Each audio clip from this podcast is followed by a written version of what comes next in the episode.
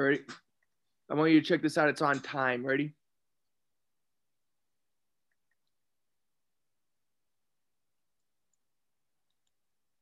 One second. When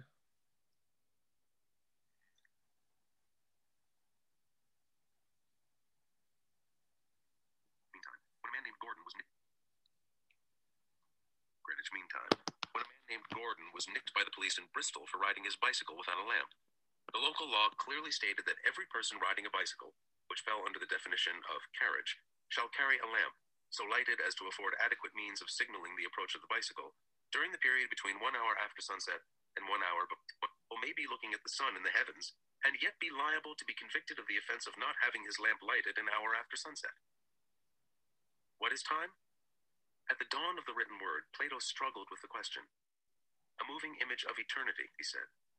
He could name the parts of time days and nights and months and years. Moreover, when we say that what has become is become and what becomes is becoming, and that what will become is about to become, and that the non existent is non existent, all these are inaccurate modes of expression. But perhaps this whole subject will be more suitably discussed on some other occasion. Here, Aristotle. T- Any thoughts? No, that was rather complicated. Any thoughts about the idea of time? No. here, Aristotle too found himself in difficulties. To start, Because you know Einstein says like a persistent illusion, but at the same time, not really. So like I, I I like the idea it's an illusion, but it's also not an illusion. You know, time changes depending on gravity and you know acceleration and all that. Like any thoughts on it? Yeah, that's true. And speed. found himself in difficulties. To start, then, the following considerations would make one suspect that it either does not exist at all or barely, and in an obscure way. One part of it has been, But we do know there's three three dimensions of space and one dimension of time. And it's interesting. You're talking about how like time is related to like they, they say it's like the flow of time and stuff. Well, there's there's four parts of the universe: space, time, matter, and energy. That's the way that the socionics separates it in a lot of people. That's the way that L. Ron Hubbard separated it: space, time, matter, energy.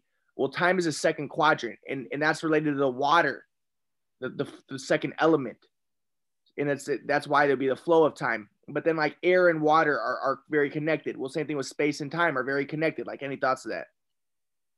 First and second quadrant. Mm, No, I never thought about that. Yeah, but that's why. And then matter is the third, which is always most physical, and then energy would be the fourth, which is like the transcendent one. obscure way.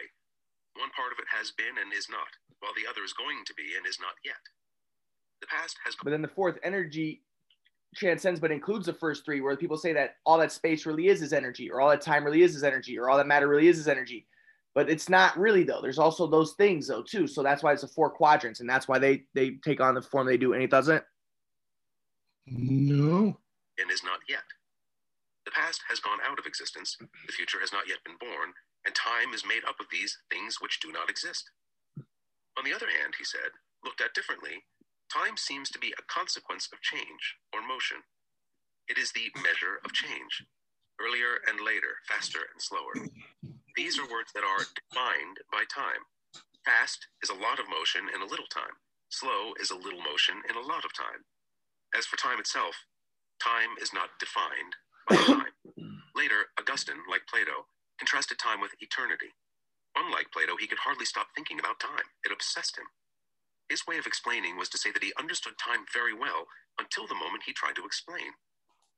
Let us reverse Augustine's process. Stop trying to explain and instead take stock of what we know. Time is not defined by time. That needn't paralyze us. When we leave aside the search for epigrams and definitions, it turns out we know a great deal. If you stop in dealing with such words with their definition, thinking that to be an intellectual finality, where are you? Stupidly staring at a pretentious sham. Deus est ens, asse extra et supra omne genus, necessarium unum, infinite perfectum, simplex, immutabile, immensum, eternum, intelligens, etc. Wherein is such a definition really instructive? It means less than nothing in its pompous robe of adjectives. William James. We know that time is imperceptible. It is immaterial. We cannot see it, hear it, or touch it. If people say they perceive Any does it? No. It's the same thing kind of with water. People say you can't taste water. You can't really, it's clear. You can't really see it. That's why they're related. Like any thoughts on that?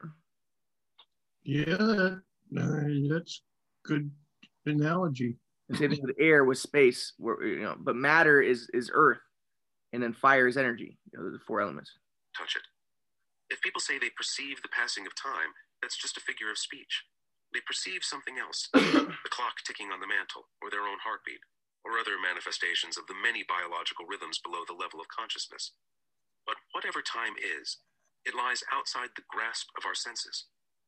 Robert Hooke made this very point to the Royal Society in 1682. I would query by what. I guess you can kind of feel water, but at the same time, I think if you're in water for long enough, maybe you won't feel it anymore. If it's like completely still, you know, any thoughts on it? Yeah, I mean the water is about the same temperature as your body. You don't feel it. I, I noticed that in Hawaii. Yeah, I was I was thinking that maybe like maybe the same thing with time. Maybe you can feel time if, if you really tried, but I don't know. Right? I would query by what sense it is we come to be informed of time. Uh-huh. For all the information we have from the senses are momentary and only last during the impressions made by the object. There is therefore yet wanting a sense to apprehend time. For such an So I like what, what what he was getting at though is is then he talks about like Kant and then Kant says that like really uh, that that you know and I was talking about that this is why you can't say that things are just like random and stuff. Space and time and matter and stuff that's like a priori that in order for existence to happen that needs to be the case. So like your mind and reality are connected in that way like in a dream. Like there needs to be space in order for things to happen. And really time is just and i forget who it was it was like kant and maybe some other guys talked about this but like in order for like really it's just all about relationships. Time is really just the relationships of change and matter ma- changing of matter you know in different there has to be space but as matter changes and stuff, it, it, it's based around time. Like, any thoughts of that? Yeah. Hence to apprehend time, for such a notion we have. Hooke proceeded to dig himself into a hole. I say, we shall find a necessity of supposing some other organ to apprehend the impression that is made by time. What organ?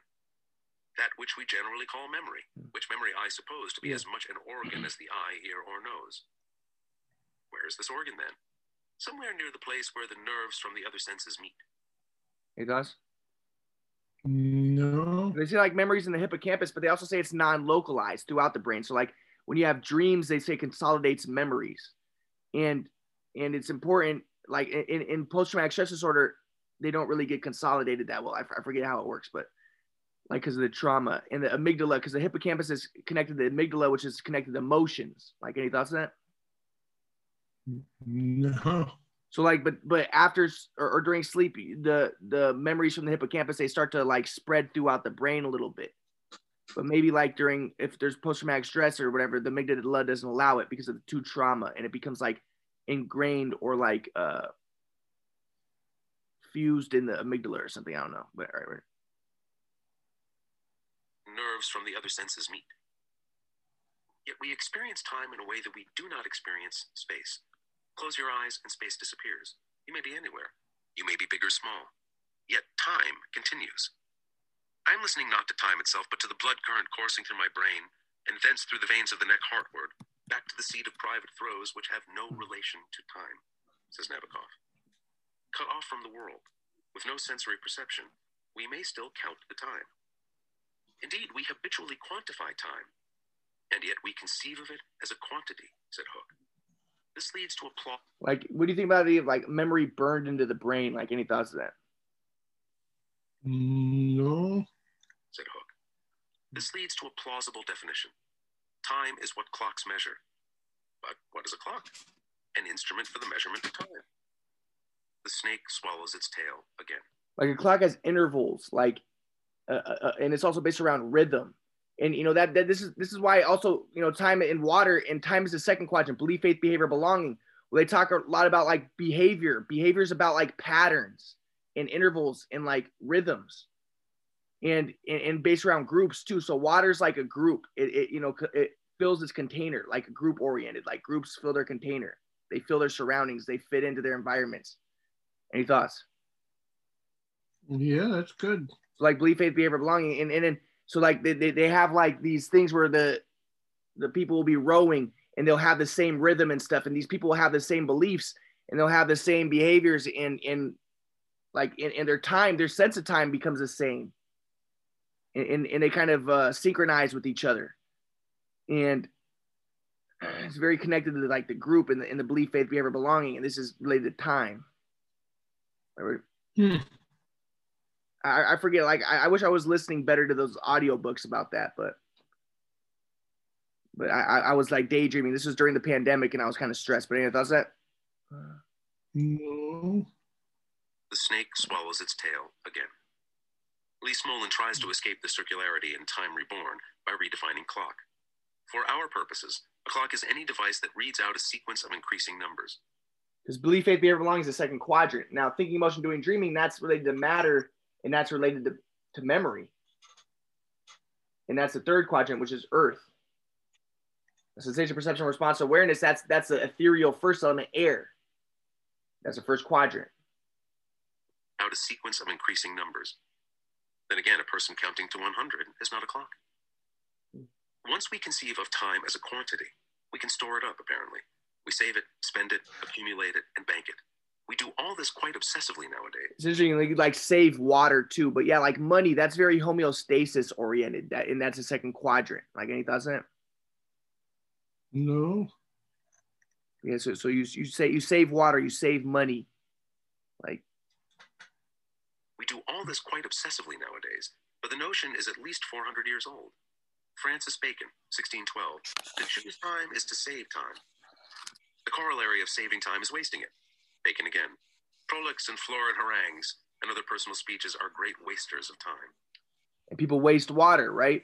And that's the second quadrant. These are great wasters of time. No one would have begun thinking about time as a bankable commodity who was not already familiar with money. Time hath, my lord, a wallet at his back, wherein he puts alms for oblivion. But is time really a commodity? Or is this just another shabby analogy, along with time the river? We go back and forth between being time's master and its victim. Time is ours to use, and then we are at its mercy. I wasted time, and now doth time waste me, says Richard II. For now hath time made me his numbering clock. If you say that an activity wastes time, implying a substance in finite supply, mm. and then you say that it fills time, implying a sort of container, have you contradicted yourself? Are you confused? Are you committing a failure of logic? None of those. On the contrary, you are a clever creature when it comes to time, and you can keep more than one idea in your head. Language is imperfect. Poetry, perfectly imperfect. We can occupy the time and pass the time in the same breath. We can devour time or languish in its slow chapped power. Newton, who invented the idea of mass, knew that time didn't have any that it's not a substance. Yet he said that time flows. He wrote this in Latin Tempus fluit. The Romans said Tempus fugit, time flees. Or at any rate, that motto began appearing on English sundials in the Middle Ages. Newton would have seen that. True, the hours speed by and are gone once we learn to measure them. But how can time flee? It's another figure of speech. And how can time flow if it has no substance? Newton took pains to distinguish two kinds of time. We might call them physical time and psych. It doesn't. No. We might call them physical time and psychological time, but he lacked those words, so he had to struggle a bit.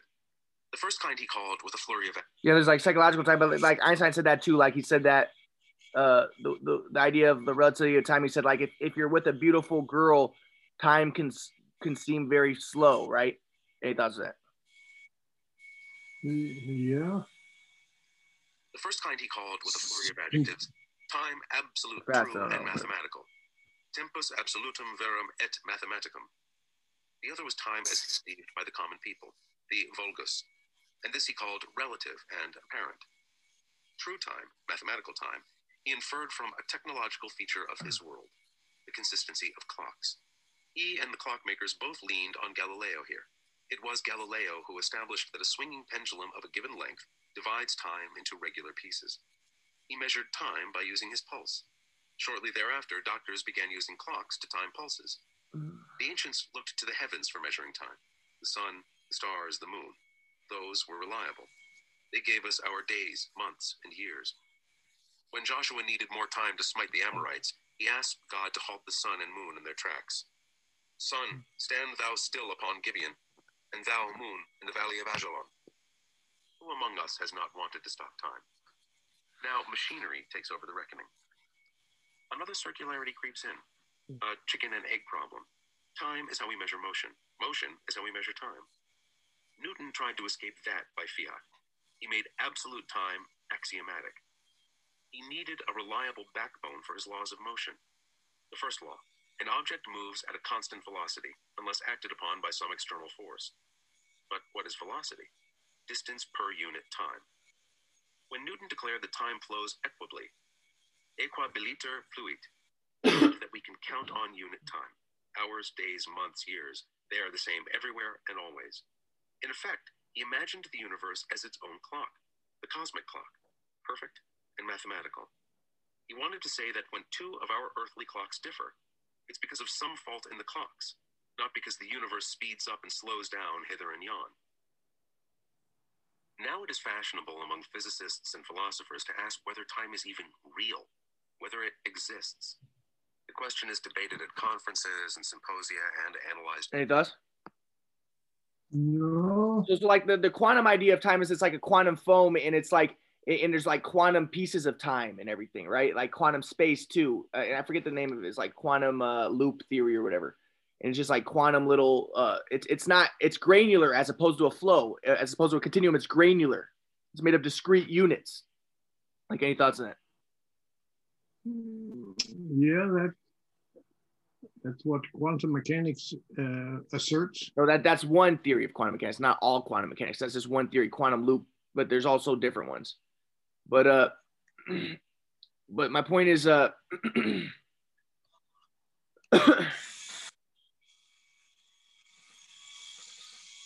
Yeah, but you know, some of the think it's an emergent property from space or whatever. Like it's an emergent property.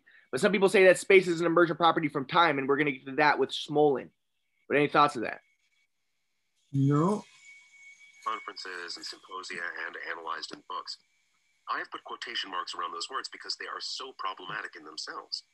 The nature of reality hasn't been settled either. We know what it means to say that unicorns are not real, likewise, Santa Claus. But when scholars say time is not real, they mean something different. They haven't lost faith in their wristwatches or their calendars. They use real as code for something else absolute, special, or fundamental.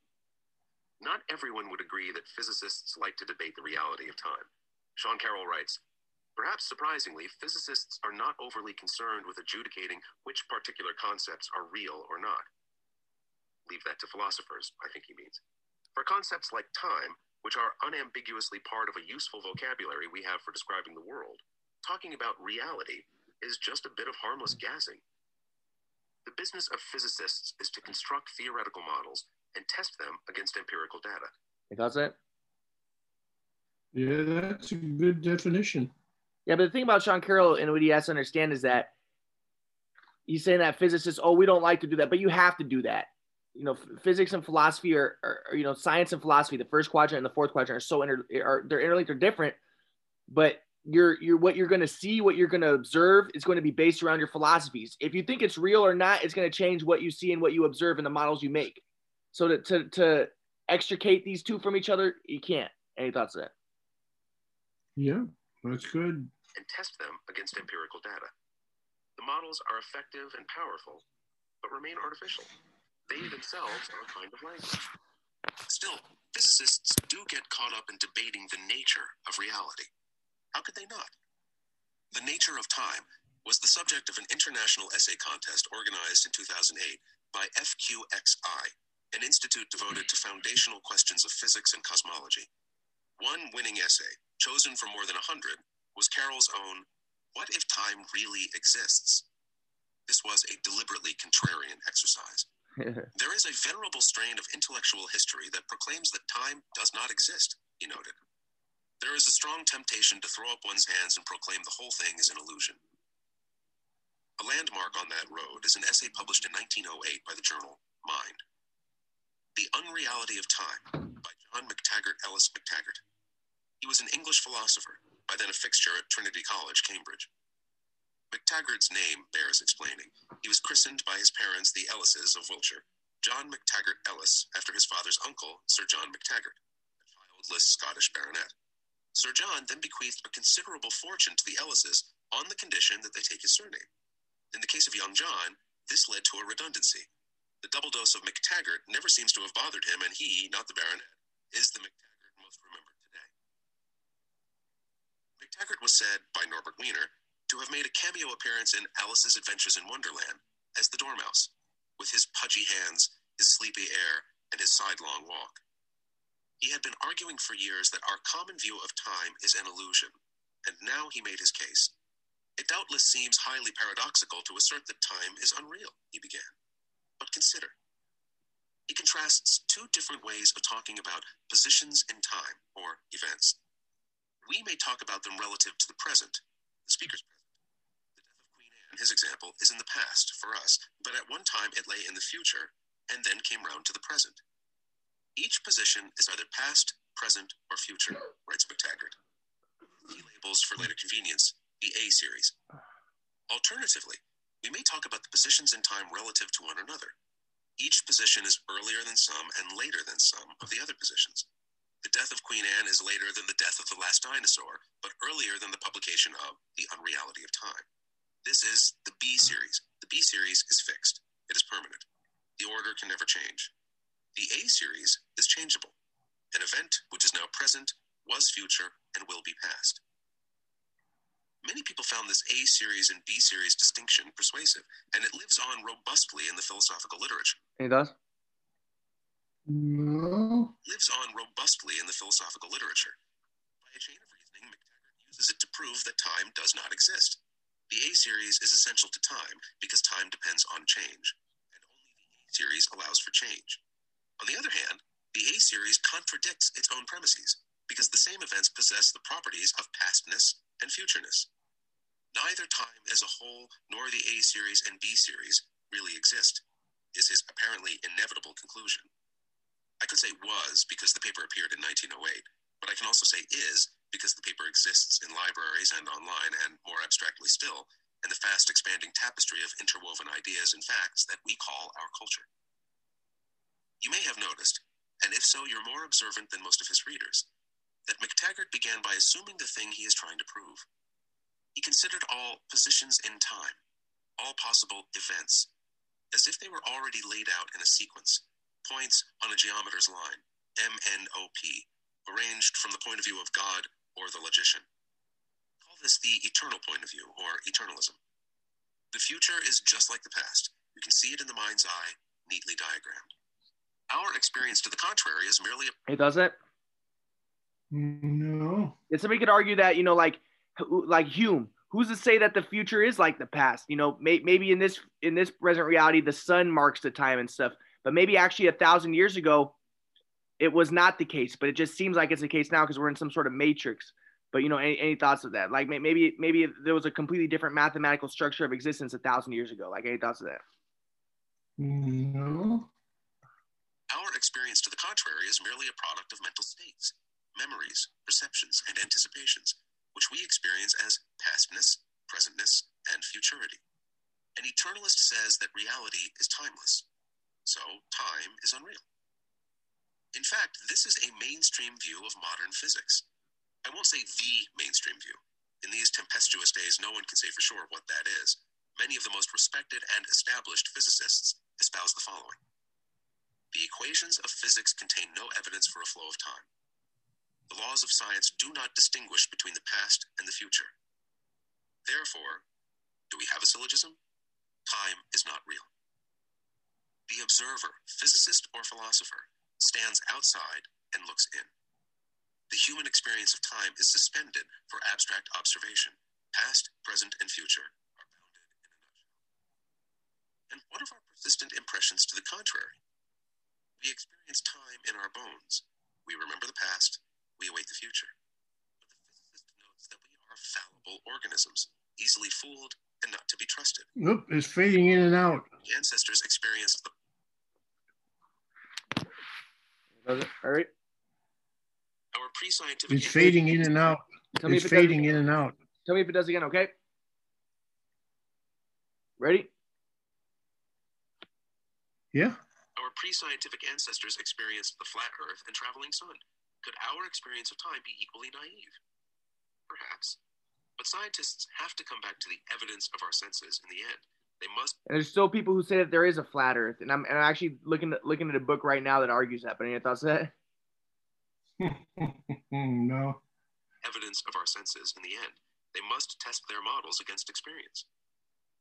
People like us who believe in physics, Einstein said, know that the distinction between. But yeah, like again though, in a dream, what your senses tell you doesn't matter.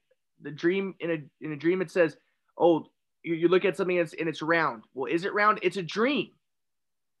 Is it flat? Well, it doesn't matter. It's a dream. That's your sense perceptions, and all it's showing is you, you was a deeper symbolic meaning somehow. Any thoughts of that? Yeah. know that the distinction between past, present, and future is only a stubbornly persistent illusion. Who believe in physics? I detect something wistful in that.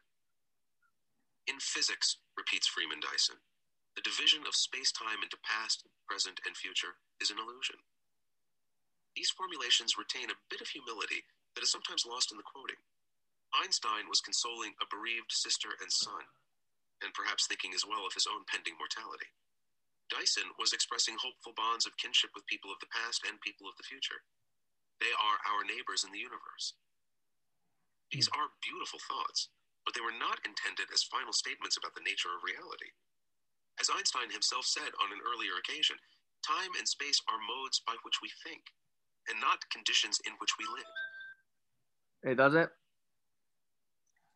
That's an interesting distinction. Yeah, it doesn't. No. So I was thinking though, like, yeah, but again, contradictions, and I like them. Okay, it's an illusion. It's not an illusion. Both. Like, any thoughts on that? Yeah. And neither. conditions in which we live. There is something perverse about a scientist's believing that the future is already complete, locked down tight, no different from the past. The first motivation for the scientific enterprise, the prime directive, is to gain some control over our headlong tumble into an unknown future. For ancient astronomers to forecast the movements of heavenly bodies was vindication and triumph. To predict an eclipse was to rob it of its terror. Medical science has labored for centuries to eradicate diseases and extend the lifetimes that fatalists call fixed. In the first powerful application of Newton's laws to earthly mechanics, students of gunnery computed the parabolic trajectories of cannonballs, the better to send them to their targets. 20th century physicists not only managed to change the course of warfare, but then dreamt of using their new computing machines to forecast and even control the Earth's weather. Because why not? We are pattern recognition machines, and the project of science is to formalize our intuitions, do the math, Hmm. in hopes not just of understanding, a passive academic pleasure, but of bending nature to the limited extent possible to our will. Remember Laplace's perfect intelligence. See, like in a dream, you kind of create the dream, but also there's a higher power creating the dream, like some sort of higher structure that you not like. What is the you like that that you aren't necessarily responsible for? Some people say evolution created it, or some people would say maybe God created it, but there's something higher, or, or the Oedipal dynamic. Like, did, did you create that? Any thoughts on that? Yeah. Does it exist in the world of ideas or world of form? Don't forms? I don't know. same thing with this reality like okay you know these people these these new age people who say you know the, the people who say the manifestation people they say yeah you create it like a dream. But at the same time yeah you might create stuff but at the same time there's also constraints and limitations and something higher. And even what you're thinking is being influenced by that higher force. Like any thoughts of that? Yeah, that's probably true. Remember Laplace's perfect intelligence, vast enough to comprehend all the forces and the positions and to submit them to analysis. To it, nothing would be uncertain, and the future as the past would be present to its eyes. This is how the future becomes indistinguishable from the past. Tom Stoppard joins the parade of philosophers, wittily paraphrasing him. If you could stop every atom in its position and direction, and if your mind could comprehend all the actions thus suspended, Then, if you were really, really good at algebra, you could write the formula for all the future. And although nobody can be so clever as to do it, the formula must exist just as if one could. It bears asking, because so many modern physicists still believe something like this. Why? If no intelligence can be so comprehensive, no computer can do so much. Hey, does on that? No. I would say that that's simplistic because, yes, I do think that everything is kind of determined, but not necessarily in that manner. So you're saying like, oh, if you if you can tr- pr- project the trajectories of the different molecules and stuff, okay, that's all illusion. But what's not illusion is the quadrant and that mind and the ideas that that are producing it. And you know, any thoughts of that? No. The geometric, infinite, eternal ideas. comprehensive. No computer can do so much computing. Why must we treat the future as though it were predictable? The implicit answer, sometimes explicit, is that the universe is its own computer. It Which the molecules are just projections of of that, you know, with the four subatomic particle type of stuff. You know, any thoughts? on that? Quarks, Mm-mm. up quark, down quark, electron, electron, neutrinos. Those are four of them that make up all reality. is its own computer. It computes its own destiny Four groups step of by four. step, bit by bit, or qubit by qubit. The computers we know in the early 21st century, not counting the tantalizing quantum variety, operate deterministically. A given input always leads to the same output. Our input, again, is the totality. And what's deterministic and what's probabilistic and stuff, that's also determined by the quadrant. Like I said, the, the, the probabilistic laws and stuff, Bayes' theorem, all that is based around the quadrant. Our input, again, is the totality of initial conditions, and our program is the laws of nature. These are the whole kit and caboodle. The entire future is already there. No information needs to be added. Nothing remains to be discovered. There shall be no novelty, no surprise. Only the clanking of the logical gears remains, a mere formality. Yet we have learned that in the real world, things are always a little messy. Measurements are approximate. Knowledge is imperfect. The parts have a certain loose play upon one another, said William James, so that the laying down of one of them does not necessarily determine what the others shall be. James might have been pleasantly surprised by the revelations of quantum physics. The exact states of particles can never be perfectly known. Uncertainty reigns. Probability distributions replace the perfect clockwork dreamt of by Laplace. It admits that possibilities may be in excess of actualities, James might have said. That is, he did say it, but in advance of the actual science. Hmm. And that things not yet revealed to our knowledge may really in themselves be Any thoughts on that? No. I was, I was listening to Lee Smolin's book though, and and that's debatable again. Even like within quantum mechanics, like Einstein says that he thought it was deterministic, and so did Bohm and stuff. And then now, but that doesn't still that doesn't matter. It's still that's still sense perception. In, in, in a dream world, that does, sense perception doesn't matter. It's just a, a, a sym- symbology. But my point is though this is that even Smolin says that there's another theory of quantum mechanics that says you know based around the idea of Bell's theorem of the quantum entanglement that it seems that these appears to our sense perceptions that these molecules are can can go faster than the speed of light and they can communicate with each other faster than the speed of light and stuff that there's actually a super determinism. In that there's almost like it's like what Bohm said the implicate order that there's a super determinism behind things and it's exact opposite of the the Bohr's interpretation of of probabilistic but it's, so it's it's amazing. It's amazing how the Bible can be seen in two contradictory ways, and both of them can fit the Bible. You can you you can you can you can look at it through your your view that belief you know believe in God is it really a mistranslation? It's believe into God, or or even it's mistranslation belief, and it's really just you know about the flow and and Buddhist perspective. Or you could look at it through the through the you know believe in God and and that there is separate things, and you can both of them can fit. Both of them are true it's the Elohim and the J God, both in the first chapter of Genesis, right? Contradictory elements, but they're both true and both false and both whatever. But it's amazing how that, and, and even in reality, that that that quantum mechanics, that there can be one interpretation that says that it's completely probabilistic and one that says it's super deterministic, and both of them seem true, both and and, and not. You know what I mean? And this is Her- Heraclitus coming to life. You know what I mean? The contradictions. Good. Any thoughts on that? No. revealed to our knowledge may really in themselves be ambiguous. Just so. It's like it's like reality being playful with with the observer who is who is one with reality, and that's what Schopenhauer kind of talks about. But I sent you the book on Schopenhauer, Grandpa, if you want to check that out. It's pretty interesting. All right, ready? Yeah, I haven't, I haven't gotten to that yet. Yeah. All right. just so. A physicist with a Geiger counter can never guess when the next click will come. You might think that our modern quantum theorists would join James in cheering indeterminism. The computers in our thought experiments, if not always the computers we own, are deterministic because people have designed them that way. Likewise, the laws of science are deterministic because people have written them that way. They have an ideal hmm. perfection that can be attained in the mind or in the Platonic realm, but not in the real Schrödinger equation, the screwdriver of modern physics, manages the uncertainties by bundling up the probabilities into a unit, a wave function. It's a ghostly abstract object, this wave function. A physicist can write it as psi and not worry too much about the contents. Where did we get that from? said Richard Feynman. Nowhere. It's not possible to derive it from anything you know. It came out of the mind of Schrödinger. It just was and is astoundingly effective. And once you have it, the Schrödinger equation returns determinism to the process. Calculations are deterministic. Given proper input, good quantum physicists can compute the output with certainty and keep on computing.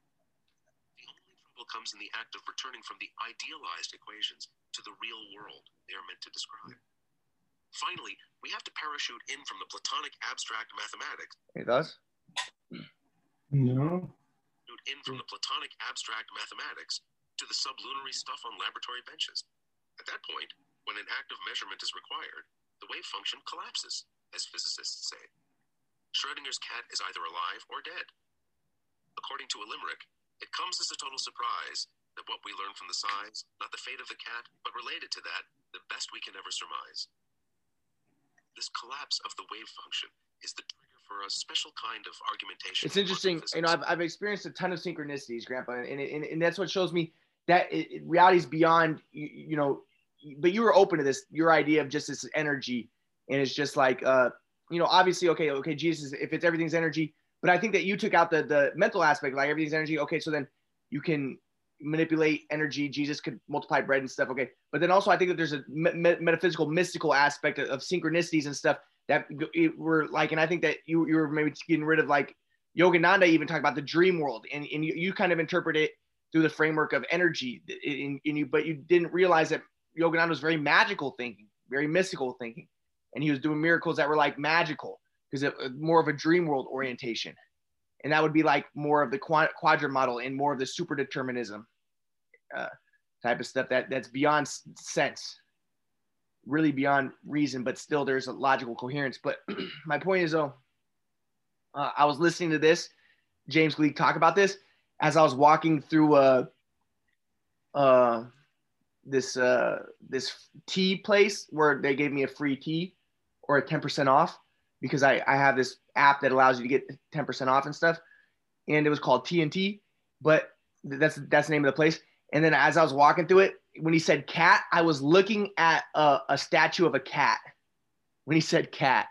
But any thoughts of that? No. special kind of argumentation in quantum physics, not about the mathematics, but about the philosophical underpinnings. What can this possibly mean? Is the basic problem, and the various approaches are called interpretations. There is the Copenhagen interpretation, first among many. The Copenhagen approach is to treat the collapse of the wave function as an awkward necessity, just a kludge to live with. Where did this come from? This idea of a Copenhagen interpretation. First, Copenhagen is cool kids shorthand for Niels Bohr. For several decades, Copenhagen was to quantum theory what the Vatican is to Catholicism. As for interpretation, it seems to have started out in German, only the word was Geist, as in Copenhagen. And what's Geist. fascinating about that is, I mean, we're listening to this thing about time, and then I had that experience of looking at the cat when he said cat. I was I was in that TNT, you know, you know, like Jap. It was a Japanese place, and Japanese people like statues of cats. And he says cat, and I was looking directly at the cat statue when he said it.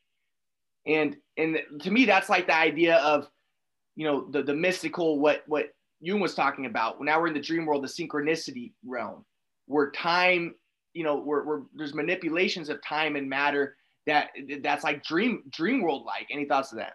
Su- supernatural, mm-hmm. surreal. Any thoughts? No. Geist, as in Copenhagener Geist der Quantentheorie, Werner Heisenberg, 1930. The slogan for this interpretation is shut up and calculate. There are the Bohmian interpretation, the quantum Bayesian, the objective collapse, and Yeah. last but definitely not least, the many worlds. Go to any meeting, and it is like being in a holy city in great tumult, says the physicist Christopher Fuchs. You will find all the religions with all their priests pitted in holy war. The many worlds interpretation, MWI to those in the know, is a fantastic piece of make believe championed by some of the smartest physicists of our time. Mm. They are the intellectual heirs of Hugh Everett, if not Borges.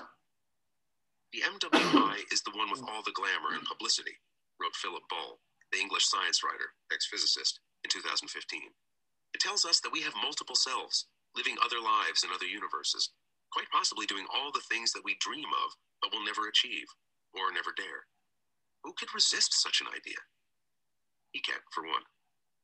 The many worlds champions are like hoarders, unable to throw anything away. There is no such thing as a path not taken. Everything that can happen does happen. All possibilities are realized. If not here, then in another universe. In cosmology, universes also abound. Brian Greene has named nine different types of parallel universes quilted, inflationary, brane, cyclic, landscape, quantum, holographic, simulated, and ultimate. The MWI cannot be demolished by means of logic. It's too appealing. Any argument you can make against it has already been considered and, in their minds, refuted by its distinguished advocates. To me, the most effective physicists are the ones who retain a degree of modesty about their program. Bohr said, In our description of nature, the purpose is not to disclose the real essence of the phenomena, but only to track down, so far as it is possible, relations between the manifold aspects of our experience. Feynman said, I have approximate answers and possible beliefs and different degrees of certainty about different things, but I'm not absolutely sure of anything. And does it. Yeah, I respect that thing from Feynman. absolutely sure of anything. Physicists make mathematical models, which are generalizations and simplifications, by definition incomplete, stripped down from the cornucopia of reality. The models expose patterns in the messiness and capitalize upon them. The models themselves are timeless, they exist unchanging. A Cartesian graph plotting time and distance contains its own past and future. The Minkowskian space time picture is timeless. The wave function is timeless. These models are ideal and they are frozen. We can comprehend them within our minds or our computers. The world, on the other hand, remains full of surprises. William Faulkner said, The aim of every artist is to arrest motion, which is life, by artificial means and hold it fixed. Scientists do that too. And sometimes they forget they are using artificial means. You can say Einstein discovered that the universe is a four dimensional space time continuum. But it's better to say, more modestly, Einstein discovered that we can describe the universe as a four dimensional space time continuum, and that such a model enables physicists to calculate almost everything with astounding exactitude in certain limited domains. Call it space I'd love to have that quote. add space time to the arsenal And it doesn't. Well, yeah, because well, the thing is, there's Yeah. actually there's actually four different domains of physics. There's a quantum mechanics. There's the I forget, I forget the four of them, but there, there's a quantum field theory, which is the, the fourth one. Then general relativity, which would be Einstein. So yeah, within that limited domain, general relativity works. That's the third quadrant. And then there's like the special relativity. I, I forget the four domains. Let me, let me look at it real quick. But the point is, yes, it works within that specific domain. But then then you might say, oh yeah, well then it's all relative. But it's not. There's still the four domains. And each one has their own qualities and characteristics. The first domain, quantum mechanics, is weird because that's a that's a that's how the first quadrant always is.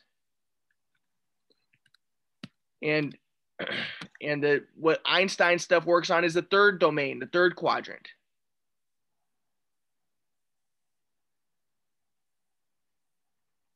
Um, Yeah, classical mechanics, quantum mechanics, relativistic mechanics, and quantum field theory. Those are four domains. says research is often divided into four subfields condensed matter physics, atomic, molecular, and optical.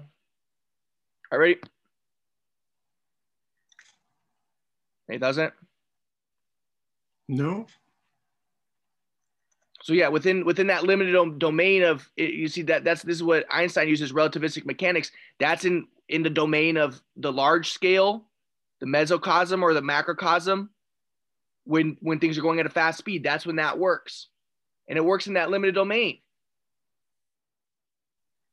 But then to say, okay, well then everything's relative and it's only limited domains and stuff. Yeah, but still, there's only four domains, and each one has their own qualities based around the four quadrants. But space-time to the arsenal of metaphors. You can say the equations of physics make no distinction between past and future, between forward and backward in time. But if you do, you are averting your gaze from the phenomena dearest to our hearts. That there is a place for the present moment in physics becomes obvious when I take my experience of it as the reality it clearly is to me and recognize that space time is an abstraction that I construct to organize such experiences, says David Mermin. You leave for another day or another department the puzzles of evolution, memory, consciousness, life itself. Elementary processes may be reversible, complex processes are not. In the world of things, time's arrow is always flying. One 21st century theorist who began to challenge the mainstream block universe view was Lee Smolin, born in New York in 1955. He does? No. Smolin, born in New York in 1955, an expert on quantum gravity and a founder of the Perimeter Institute for Theoretical Physics in Canada. For much of his career, Smolin held conventional views of time for a physicist before, as he saw it, recanting. I no longer believe that time is unreal, he declared in 2013. In fact, I have swung to the opposite view. Not only is time real, but nothing we know or experience gets closer to the heart of nature than the reality of time. Isn't that interesting? Any thoughts, Gabriel? No. That's what I love. i- i- the, the contradictory aspect that that someone can goes to one extreme saying time is is not real and then he can go to the exact opposite extreme and say actually time is the only thing that is real that we know is real isn't that amazing Yeah, well, see those those work. Each theory works in its domain. yeah but yeah so so but that, that that's pretty cool that, that, that that's the way it works that and it makes me think of like someone who's like i'm thinking of uh I forget his name. Like Zizek is one example, and then there was another guy. I think his name was Horowitz. He went from being like an extreme communist to becoming a fascist. You know what I mean? How can you go from one to the other? That you know k- kind of happened to me too. Like I can go from a, a communist to a fascist. Well, how does that make sense? Because it doesn't matter. You know, if someone goes from from a Christian to an atheist, like who cares? I don't give a shit. You're in a dream matrix. Like any thoughts of that? No. Sure. Than the reality of time. The rejection of time is itself a conceit. It is a trick that physicists have pulled on themselves. The fact that it is always some moment in our perception and that we experience that moment as one of a flow of moments is not an illusion, Smolin wrote. Timelessness, eternity, the four dimensional space time loaf. These are the illusions. Timeless laws of nature are like perfect equilateral triangles. They exist undeniably, but only in our minds. Everything we experience, every thought, impression, intention, is part of a moment. The world is presented to us as a series of moments. We have no ch- on it? No. But then you talk about the timeless moment and that there is no moment. Like any thoughts of that? No. So maybe both and neither. as a series Yeah, of moments. We have no choice about this. No choice about which moment we inhabit now. No choice about whether to go forward or back in time. No choice to jump ahead. No choice about the rate of flow of the moments. In this way, time is completely unlike space. One might object by saying that all events also take place in a particular location, but we have a choice about where we move in space. This is not a small distinction. It shapes the whole of our experience. Determinists, of course, believe that the choice is an illusion. Smolin was willing to treat the persistence of the illusion as a piece of evidence, not to be dismissed glibly, requiring explanation. For Smolin, the key to salvaging time turns out to be rethinking the very idea of space. Where does that come from? In a universe empty of matter, would space exist? He argues that time is a fundamental property of nature, but space is an emergent property. In other words, it is the same kind of abstraction as temperature, apparent, measurable, but actually a consequence of something deeper and invisible. In the case of temperature, the foundation is the microscopic motion of on. Any thoughts? No. The foundation is the microscopic motion of ensembles of molecules. What we feel as temperature is an average of the energy of these moving molecules. So it is with space. Space, at the quantum mechanical level, is not fundamental at all, but emergent from a deeper order. He likewise believes that quantum mechanics itself, with all its puzzles and paradoxes, cats that are both alive and dead, an infinitude of simultaneously existing universes, will turn out to be an approximation of a deeper theory. For space, the deeper reality is the network of relationships among all the entities that fill it. Things are related to other things, they are connected. And it is the relationships that define space, rather than the other way around. This is not a new perspective. It goes back at least. Hold on one second, Grandpa. Hold on one second. It was a Roger? Hey, man, I'm, I'm in the middle of uh, talking with my grandpa right now. But uh, are, are you are you planning to come over today or what? Yeah, I'm trying to work it out today. Tomorrow, hundred percent, like hundred thousand percent. All right, awesome. Maybe, mil- maybe millions. Like, All right, but- sweet. but Today, today is um point zero zero zero zero one million. No, I'm just kidding. Not that bad. I'm trying, trying to work it out though. Maybe we can do it. Maybe we can do it. Yeah, and if, if, if you can, then we can go to the church thing too tonight. Or, or else, if, if, if need be, I can meet you not too not too far away. Yeah, I can pick you up. I can pick you up somewhere. and then you can um something like that. You can, you know, we'll, have, we'll have to play it by ear right now. I'm doing some errands right now myself. you know. All right, man. Sounds Yeah, good, bro. How's, your, how's Gramps doing? Gramps okay? Hey, hey, Grandpa, say hi to Roger. Hey, Roger. Hey, how you doing, Gramps? Yeah, it's nice and cool up here. Cool up there, huh? It's still cool here. It's not too. It's warming up a little. It's it's, it's okay. All right. Good to hear. All right. Well, hang in there. Hey, hey, hey, hey but Ro- Roger, I got. I'm. We're, we're doing like a we're doing a podcast right now, so I got to go real, real quick. But I'll call you. Uh, call you back later. Okay, sounds All right. good. Sounds good. All right, Yeah, take care. all right. Take care, guys. Yeah. Okay, bye bye. around. This is not a new perspective. It goes back at least to Newton's great rival Leibniz, who refused to accept the view of time and space as containers in which everything is situated, an absolute background for the universe. He preferred to treat them as relations between objects. Space is nothing else but that order or relation, and is nothing at all without bodies but the possibility of placing them. Empty space is not space at all, Leibniz would say nor would time exist in an empty universe because time is the measure of change. I hold space to be something merely relative, as time is, wrote Leibniz. Instants, considered without the things, are nothing at all. With the triumph of the new Any thoughts on that? No. That's what I'm talking about. This idea of relationships is so important, and and you have to have. There's a four aspects: space, time, matter, and energy. And without all of them connected, you don't have anything. But there, there's a oneness, and the oneness is the quadrant. with the triumph of the Newtonian program, Leibniz's view almost faded from view. To appreciate the network centered, relational view of space, we need look no further than the connected digital world. and also just going on the idea of temperature like even all of the the laws of they call them the the gas laws there's four primary gas laws that describe all the gas and there's four components of them. one's temperature one's volume one's pressure and one is uh volume pressure temperature i forget the fourth one again but it's it's it, it's these relationships in the but the quadrant seems to be the the thing that's like persistent like any thoughts of that No. digital world. The internet, like the telegraph a century before, is commonly said to annihilate space.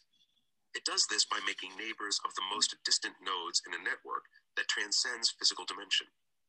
Instead of six degrees of separation, we have billions of degrees of connectedness. As Smolin put it, we live in a world in which technology has trumped the limitations inherent in living in a low dimensional space.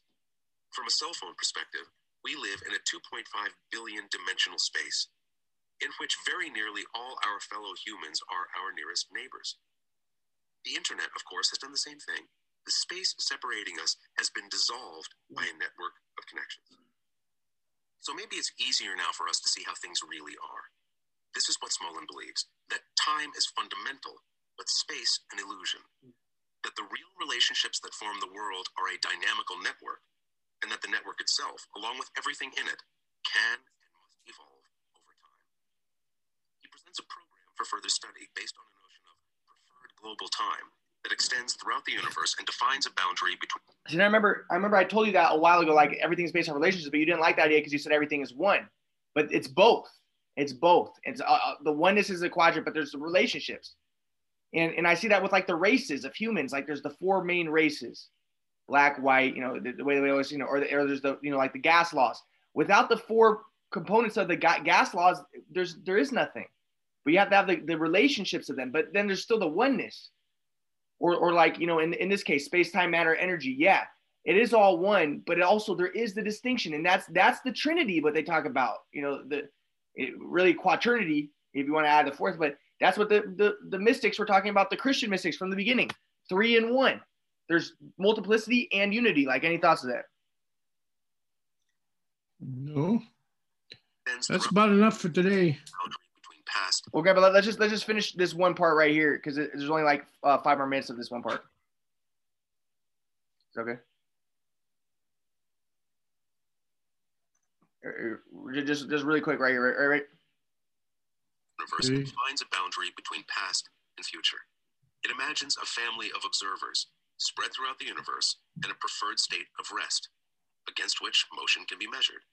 Even if now need not be the same to different observers, it retains its meaning for the cosmos. These observers, with their persistent sense of a present moment, are a problem to be investigated, rather than set aside. The universe does what it does. We perceive change, perceive motion, and try to make sense of the teeming, blooming confusion. The hard problem, in other words, is consciousness. We're back where we started with Wells's time traveler, insisting that the only difference between time and space is that our consciousness moves along it, just before Einstein and Minkowski said the same. Physicists have developed a love hate relationship with the problem of the self. On the one hand, it's none of their business. Leave it to the mere psychologists. On the other hand, trying to extricate the observer, the measurer, the accumulator of information, from the cool description of nature has turned out to be impossible. Our consciousness is not some magical onlooker it is a part of the universe it tries to contemplate. So maybe it's space time matter and maybe not energy, but consciousness, because space time matter we know is energy. Maybe space time matter and consciousness. Like any thoughts of that? Yeah, that's better. A part of the universe it tries to contemplate. The mind is what we experience most immediately, and what does the experiencing? It is subject to the arrow of time. It creates memories as it goes. But you see, like Daniel Dennett says that, that though consciousness is just the, the relationships of space, time, and matter in different combinations and energy and energy, you know, the dopamine and stuff like that, and the subvocalized speech, the movement of the, the vocal cords, like arrow of time. It creates memories as it goes. It models the world and continually compares these models with their predecessors. Whatever consciousness will turn out to be, it's not a moving flashlight illuminating successive slices of the four dimensional space time continuum. It is a dynamical system occurring in time, evolving in time, able to absorb bits of information from the past and process them, and able as well to create anticipation for the future. Augustine was right all along. The modern philosopher J.R. Lucas, in his treatise on time and space, comes back around. We cannot say what time is because we know already and our saying could never match up to all that we already know. So is the Buddha, as translated via Borges.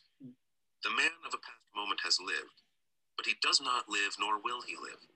The man of a future moment will live, but he has not lived, nor does he now live. The man of the present moment lives, but he has not lived, nor will he live. We know that the past. He doesn't. No. Is that good for now? Yep. All right, thanks, Gabo. Okay.